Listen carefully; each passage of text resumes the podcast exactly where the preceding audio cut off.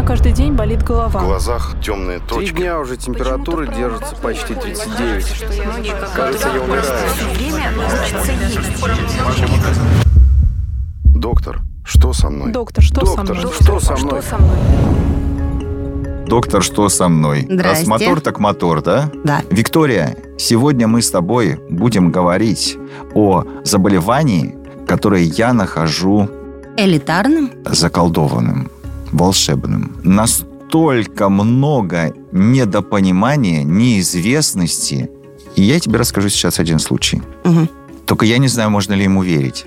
Мы сейчас пригласим доктора и спросим. А сначала я тебе расскажу. Якобы в Соединенных Штатах Америки недавно провели операцию. Ты знаешь, да, что такое лоботомия? Тебе же не надо объяснять. Ты же давно, доктор, что со мной идешь уже со мной, да? Что такое Вот, лоботомия? лоботомия. Я даже видела э, по телевизору. Да, вот, тем более. Сделали операцию человеку, отделили там лобные доли, от чего-то еще отделили, неважно. Человек страдал эпилепсией. После этой операции, говорят, он перестал страдать э, эпилепсией. Все, больше припадков у него нет. Но при этом, вот представь себе, ты даже, нет, не сможешь ни ты, ни я, можно только взять и нарисовать где-нибудь там картинку какую-нибудь. Человек видит каждым глазом, каждым глазом только половину картинки, только одну, только правую. То есть это не просто ты закрыл левый глаз и видишь картинку. Нет. Вот э, изображение поделено напополам, да-да-да, и видно То только вот так? то, что э, справа. Да, две Я одинаковые картинки. себе. Себе. Закрыла глаза. да, ты не пополам. сможешь даже закрыть так. Ну-ка, давай попробуем с тобой так.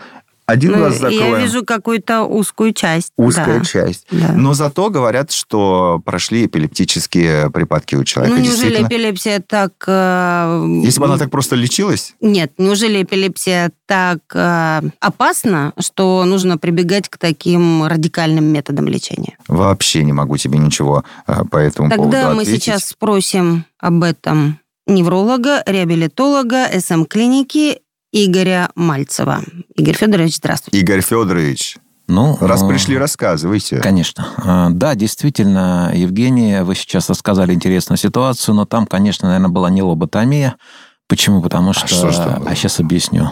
Потому что если у вас нарушаются поля зрения, это, скорее всего, затылочная доля. Там, скорее всего, была эпилепсия с очагом затылочной доли.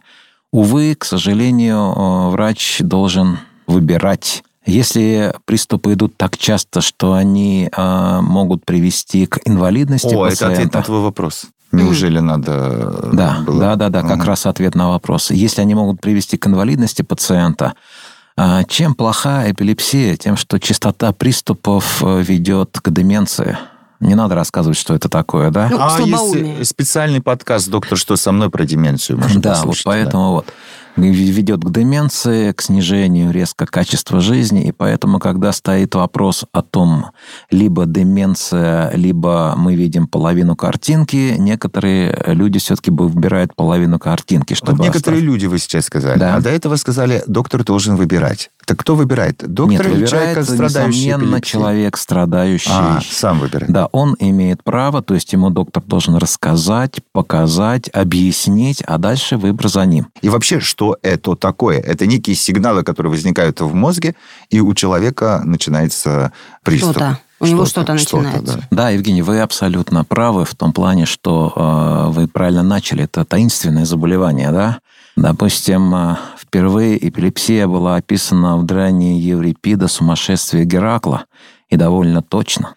Так, Вот. э, Великий Юрий- зачем вы это читали? Не, ну я еще раз хочу сказать, э, когда ты читаешь что-нибудь про эпилепсию, тебе что-то непонятно, я могу параллельно перевести много вещей, мне она просто мгм. интересна сама по себе. Вот. Потом я начинаю листать картинки, листать историю и понимаю, что Юлий Цезарь, допустим, страдал эпилепсией, Александр Македонский, Ганнибал, Наполеон, Иван Грозный. Дальше надо перечислять. Вот интересно, интересно. И по каким это вы параметрам вычислили? Это исторические факты, вы можете посмотреть Ну что, он там соответствующие. бился в припадке, например? Ну, описаны. Допустим, у Юлия Цезаря припадки описал Плутарх, так скажем, в то время его личный биограф, или как это называется.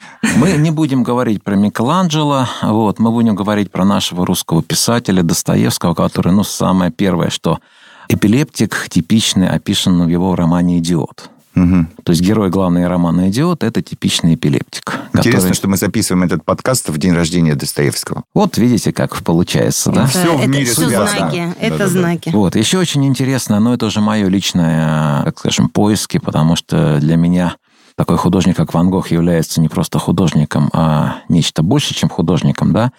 Вот. И помните его, так скажем, ситуацию, когда он себе отрезал ухо в результате серьезного психологического стресса и тому подобное. Ну, некоторые исследователи считают, что это было признаком не психического заболевания, а все-таки эпилептического заболевания. Но оставим это на их суд. Итак, что такое эпилепсия? Эпилепсия – это заболевание, которое проявляется, самое главное, состояниями, называемыми припадками. Этих припадков должно быть два или более. Это специфическое состояние, которое сможет сопровождаться, допустим, судорогами, а может и не сопровождаться судорогами. Но главное, что этих припадков существует более чем один. В, в течение жизни или в А, течение, в там, течение какого-то определенного времени? срока какого? наблюдения. А, это сложно сказать. Вот человек приходит и говорит, вот у меня появились припадки, потом они появляются снова в течение, допустим, срока наблюдения от момента первой фиксации. Мгм. Ну, там, допустим, 3-4, там, месяца два, у него снова появляются припадки. Они типичные, они фиксируются, и, соответственно, тогда выставляется диагноз эпилепсия. А вот скажите, условно говоря, упал человек, э, там, не знаю, там, пена изо рта, он бьется в припадке, ну, или там, не знаю, в судорогах, вызывают ему скорую помощь. Скорая может э, диагностировать? Нет, смотрите, по а, отдельному случаю диагностировать эпилепсию в принципе невозможно. Тут, кстати, мы поговорим о том, что надо делать, когда человек падает в припадках. Да, это у нас было запланировано. Да. Да, я просто сразу отвечу, раз мы к этому подошли. Ну, значит, типичное состояние. Любой ценой разжать ему зубы, сломав 3-4 передних резца, но любой ценой вставить ложку, палку, ну и что-то еще. Ну, в кино же показывают. Да. Э, Кстати говоря, я первый раз увидела такой способ, э, ну, так сказать, помощи больному именно в фильме про Достоевского. Ну, значит, были плохие консультанты. Так вот, не надо этого ничего делать, когда идет э, тоническая фаза, вы не сделаете ничего.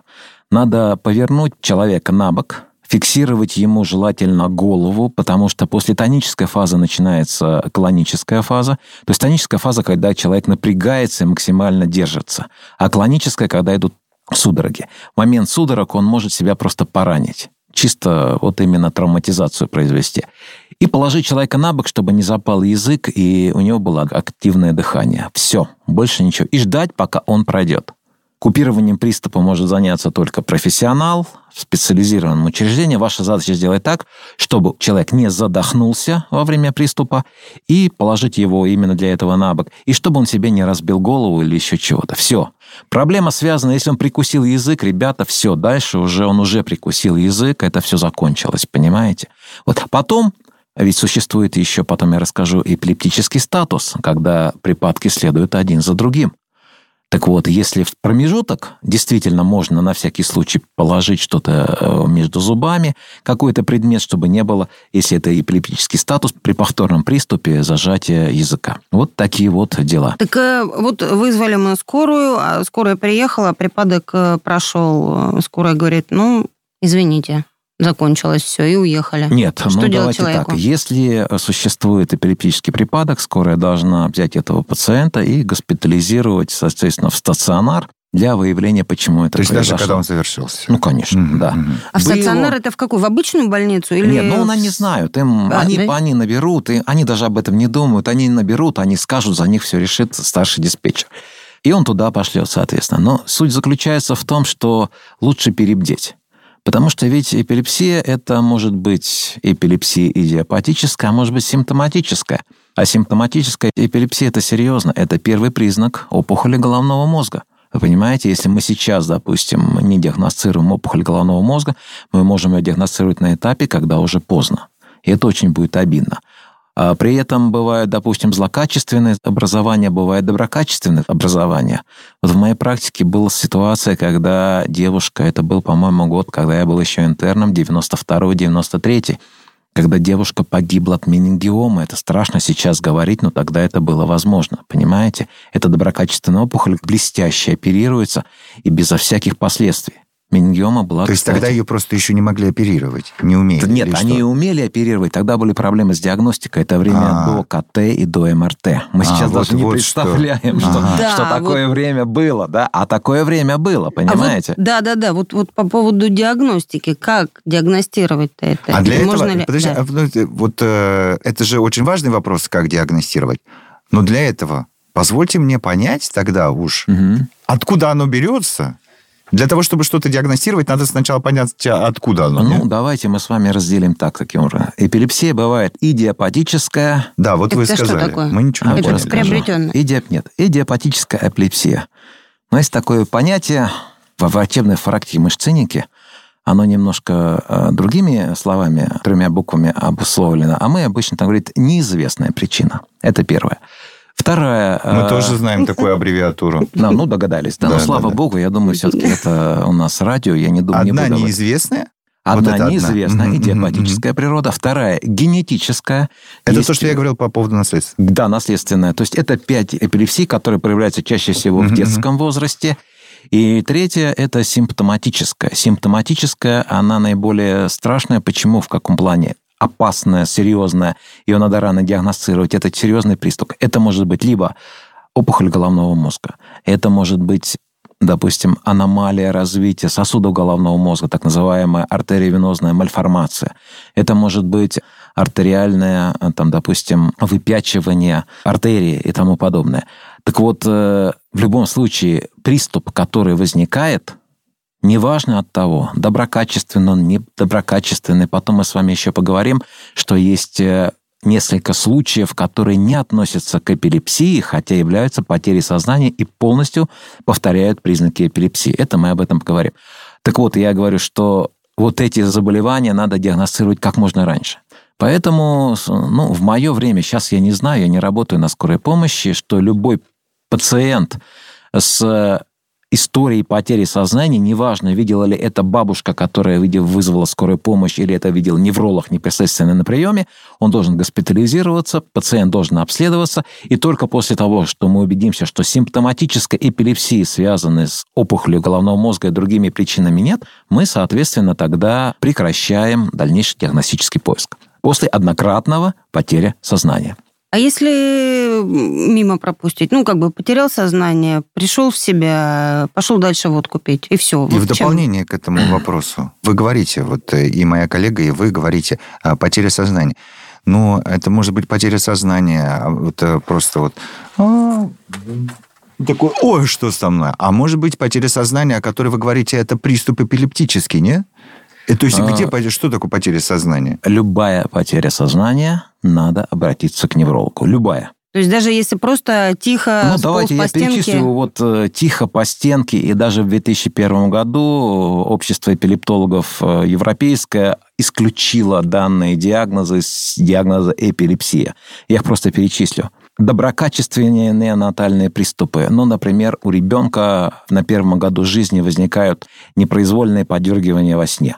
Эпилепсия может быть и не эпилепсия, он это перерастет, как у нас обычно говорят. Фибрильные судороги, высокая температура, у ребенка возникает эпилептический припадок. Эпилепсия не эпилепсия, если это действительно мы диагностируем. Дальше. Абстинентные приступы при злоупотреблении алкоголем. Вот это интересно. У людей, которые очень активно употребляют алкоголь, причем запоями, через 3-4 дня после окончания употребления алкоголя может возникнуть типичный эпилептический припадок. Но я с этим встречался раз 15-20 за свою практику. Мгм. Вот. Так, подождите, так это, это это не- мы исключаем. это, это да, не это не эпилепсия. эпилепсия. Ага. Ага. Эта проблема не относится к диагнозу эпилепсии. В этих случаях мы эпилепсию не ставим. Это эпилептический принцип на фоне абстинентные приступы при злоупотреблении алкоголем. Приступы при злоупотреблении с лекарственными препаратами тоже не относятся к эпилепсии. Потому что я объясню почему. Самый главный критерий эпилепсии – более одного приступа. Понимаете, какая ситуация? Вот если у него был приступ на алкоголе, а потом он стал повторяться, это эпилепсия. А если он у него случился, потом он взялся за голову, А если не взялся, и он у него повторялся? То есть все если- равно это считается не Это эпилепсией, просто алкоголь. это алкогольная позиция. То есть это мы вызываем это токсическими препаратами. Вот. И даже самое интересное, типичная эпилепсия с редкими приступами, допустим, раз в год. тоже не относится к эпилепсии. Диагноз эпилепсии при этом не ставится, и лечение при этом не назначается. То есть не лечение... так просто прорваться в этот элитарный Да. круг Да. больных. Можно сказать так, да. Македонскому Да-да-да. и Да. Достоевскому. Круг И та же самое главное, это травмы черепно-мозговые и ранние периоды после травмы. Э, Ранний период после травмы может случиться один единственный приступ эпилепсии, и потом он никогда в жизни уже не повторится. Это тоже не эпилепсия. Так что вот Расскажите мне, пожалуйста, про операцию на головном мозге. так. Ну, операция на головном мозге – это, скорее всего, если так надо сказать, это от безысходности. От чьей? Давайте Докторов сейчас я расскажу. Да. Давайте так, что сейчас медикаментозное лечение эпилепсии эффективно приблизительно в 70-80% случаев. То есть 7-8 человек из страдающих эпилепсией из 10 получают адекватную терапию и нормально живут годами и десятилетиями. А вот терапию, вы говорите, нормальную терапию Да. получают. Это что, какие-то процедуры? они Таблетки. про- Нет, нет, нет, Просто это, это таблетки? таблетированные препараты. Ну, да. это на всю жизнь получается. На всю жизнь, да. Что происходит с мозгом в момент приступа? Отмирает О, вот это интересно. часть мозга? Очень интересно. Она не отмирает, нет. Как возникает эпилепсия? Ни с того, ни с сего. В одном отделе мозга появляется 5% очень активных клеток, которые распальцованы и говорят, а нам все пофигу, и заставляют делать то, что хотят они. Только они. И в результате мозг выполняет эту ситуацию. То есть происходит генерализация вот этого возбуждения на весь процесс. А откуда же появляются вот эти распальцованные А это вот клетки? та аббревиатура, которую мы сегодня упоминали. Да, А. вот это и происходит, вот это очаг, понимаете? То есть Из до сих пор возникает, науке до непонятно. сих пор Есть это два варианта. неизвестно? Нет, секундочку. Есть идиопатическая, мы не понимаем, почему он возникает здесь и сейчас. Есть симптоматическая, мы точно понимаем, где очаг, ну, опухоль там и тому подобные вещи. Вот. И есть генетическая. Вот три вещи. То есть Ну, в двух хорошо, мы- ситуациях. это- да, да. в двух ситуациях вы понимаете. Да. Но вот это вот та самая, простите, вот это Да, да, первая, первая Идиопатическая, ситуация, да. идиопатическая. Науке до сих пор неизвестно, откуда возникают эти распальцованные Есть клетки. масса э, вариантов, масса, так скажем, историй. Но поймите правильно, если мы знаем четко причину, то мы умеем лечить. Типичный Мгм. пример – аппендицит. Типичный пример, допустим, там, дифтерия, да, или еще чего-то там, Мгм, другие вещи. Когда мы четко не знаем, мы, к сожалению, ищем. И вот тогда вы отковыриваете кусок мозга. Нет, И тогда человек тогда видит мы в половину. назначаем таблетки, и если таблетки не работают, а это всего максимум 20%, а бывает и даже может, вот тогда мы начинаем оценивать, а насколько это влияет на жизнь Распальцованные человека. клетки возникают в одном и том же месте? Нет, они разные. В разном. Да, То есть, то как вот в этом, прямо. то Да, там, то абсолютно, там. да. То есть в разных отделах головного Да, мозга. то во Владивостоке, то в Москве, то на в. Екатеринбурге, да, где Хулиганы хотите, да. Ага. Нет, этого мы не можем предсказать, где они возникнут, да. А, Поэтому по она диабетическая, да. А по поводу еще одного предсказания я вот э, читал. Опять же, Мгм. давайте... Я вообще не верю, Да, что не. читаю. Конечно. Я вот докторам верю, а что читаю, вообще не верю. Хорошо.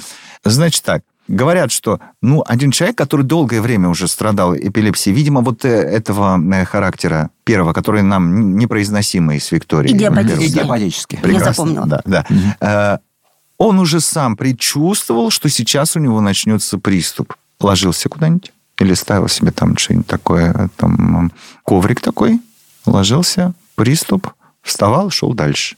Я не знаю, может быть, врут. Я не Нет, знаю. вы абсолютно правы. А, вы не- не разга-. Абсолютно правы, да. Очень точно вы описали феномен ауры перед эпилепсией. В некоторых случаях, практически, наверное, более 70-80 случаев эпилептических припадков, пациент ощущает какую-то ауру. То есть они понимают, что у них сейчас возникнет приступ. Да. Когда вы будете читать «Идиота» Достоевского, там это тоже описано. Он предчувствовал этот приступ. Однозначно и бесповоротно. Аура бывает различная. Это какое-то подташнивание, это какое-то состояние шума в ушах, какой-то ритмичный звук, потемнение в глазах. То есть у каждого свое, но каждый У раз, каждого но свое. у каждого из них постоянно да, вот эти вот это признаки. возникает. Да. Это может быть, может не быть, но чаще всего это бывает. Но очень самое интересное – это аура так называемой тайной зоны мозга. Это амигдалина, гиппокамп. Понимаете? Нет, не Амигдала, понимаю. амигдала. Ну, я просто расскажу. Есть зона, которая отвечает за удовольствие, которая отвечает за эмоции, которая отвечает за тревогу, депрессию и все. Это, Это одна зона? Это одна зона в мозге, которая отвечает. Вот если очаг локализовываться там, мы получаем нечто подобное, если мы знаменитые 60-е, 70-е, помните, психоделический рок, да? Мы получаем определенные состояния, которые, кстати, и перешли потом в литературу о том, что человек предсказывает, что человек, э, так скажем, ясновидящий становится в этом месте. То есть он видит определенные видения, определенные ощущения, которые проявляются в этот момент, определенные эмоции. И он о них может потом даже когда-то говорить. А скажите, а вот он лег, допустим, он почувствовал вот Да. эту эйфорию, эту Да. какой-то, ну, некий такой э, вход в, в портал Мгм. потустороннего или там неведомого, лег, как бы приступ прошел, он встал, пошел дальше. Что во время приступа он ощущает человек? Ничего. То есть он вообще не помнит. Вот он когда выключается. говорят, что... Он выключается. Ретроградная амнезия – типичный признак эпилепсии. Если человек помнит, что с ним происходило, это не эпилепсия. Это может быть истерическая эпилепсия. Все то же самое, но эпилепсии нет. Работает демонстративное поведение. Но это вопрос к психотерапевтам и к психологам. Вот. То есть есть истерические Мгм. признаки эпилепсии. То есть человек очень похожий приступ на эпилепсию, вот. но обычно что происходит при истерической эпилепсии? Как мы это все дифференцируем? Ну, там есть нетипичные признаки неврологические, но самое главное, человек никогда себе не вредит. Вот если у нас был приступ настоящий, он падает, он разбивает в кровь голову, прикусывает язык.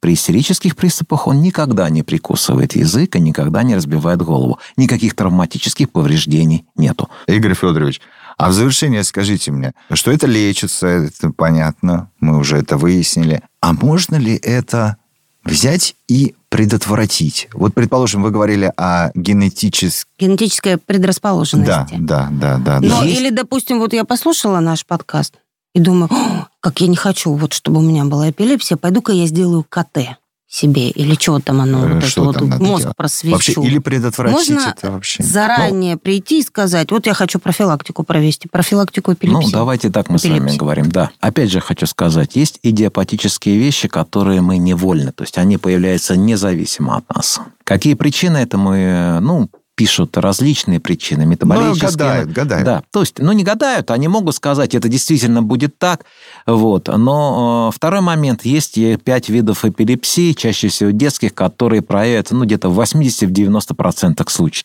Вот так. Мгм. Это генетик. Вот. э, И третий момент, это, как вы говорите, симптоматическая эпилепсия. Ну, можно сделать МРТ головного мозга, и, может быть, в одном случае из 100 тысяч обнаружить у себя опухоль. У меня в практике был такой случай, единственный.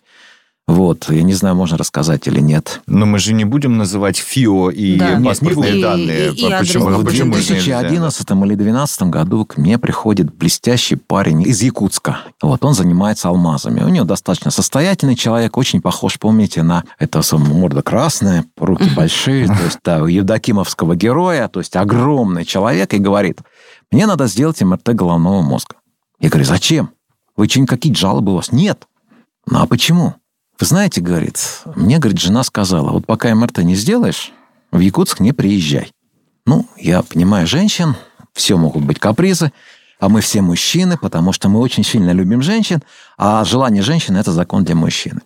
Посмеялись, я посмотрел, конечно, у него ничего нету. Мы делаем ему МРТ, и у него оказывается доброкачественная опухоль головного мозга, менингиома, в стадии, которую надо немедленно оперировать, чтобы не было последствий. Вот как она это поняла, я не знаю. Нет, я потом догадывался. Как? Это было понедельник, э, в среду он оказался в нейрохирургии Бурденко, его потом прооперировали, и, соответственно, все было хорошо. Потом они каждый год ездили ко мне, благодарили за то, что я спас человека. Я их убеждал, что спас человека не я, а его любимая супруга. Вот, я понимаю, потому что опухоль располагалась как раз в той зоне, которая меняла поведение. И я так понял, что изменилось поведение. А любимый человек Любите друг друга, это самое главное. Он четко понимает вот эти нюансы изменения поведения и на уровне инстинктивном понимает, что что-то своим любимым не так. Посмотрите а, Олимпиаду с людей с маломобильных, с ограниченными возможностями, и посмотрите, что могут эти люди. Поэтому болезнь не приговор. Игорь Мальцев, невролог, реабилитолог СМ-клиники, был сегодня гостем подкаста «Доктор, что со мной?». Каждый день болит голова. В глазах темные Три точки. дня уже температура держится почти 39. Кажется, я умираю. Доктор, что со мной? Доктор, что со Доктор, мной? что со мной? Что со мной?